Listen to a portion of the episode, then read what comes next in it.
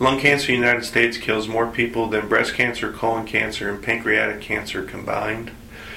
It has a um, very poor uh, survival characteristic and unfortunately is linked to smoking um, in a large majority of the cases.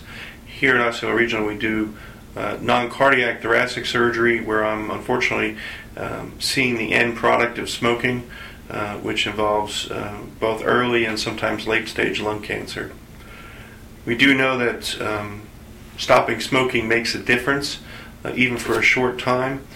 Uh, but patients do have to stop smoking for almost 10 years to have the same um, risk characteristics as a non smoker.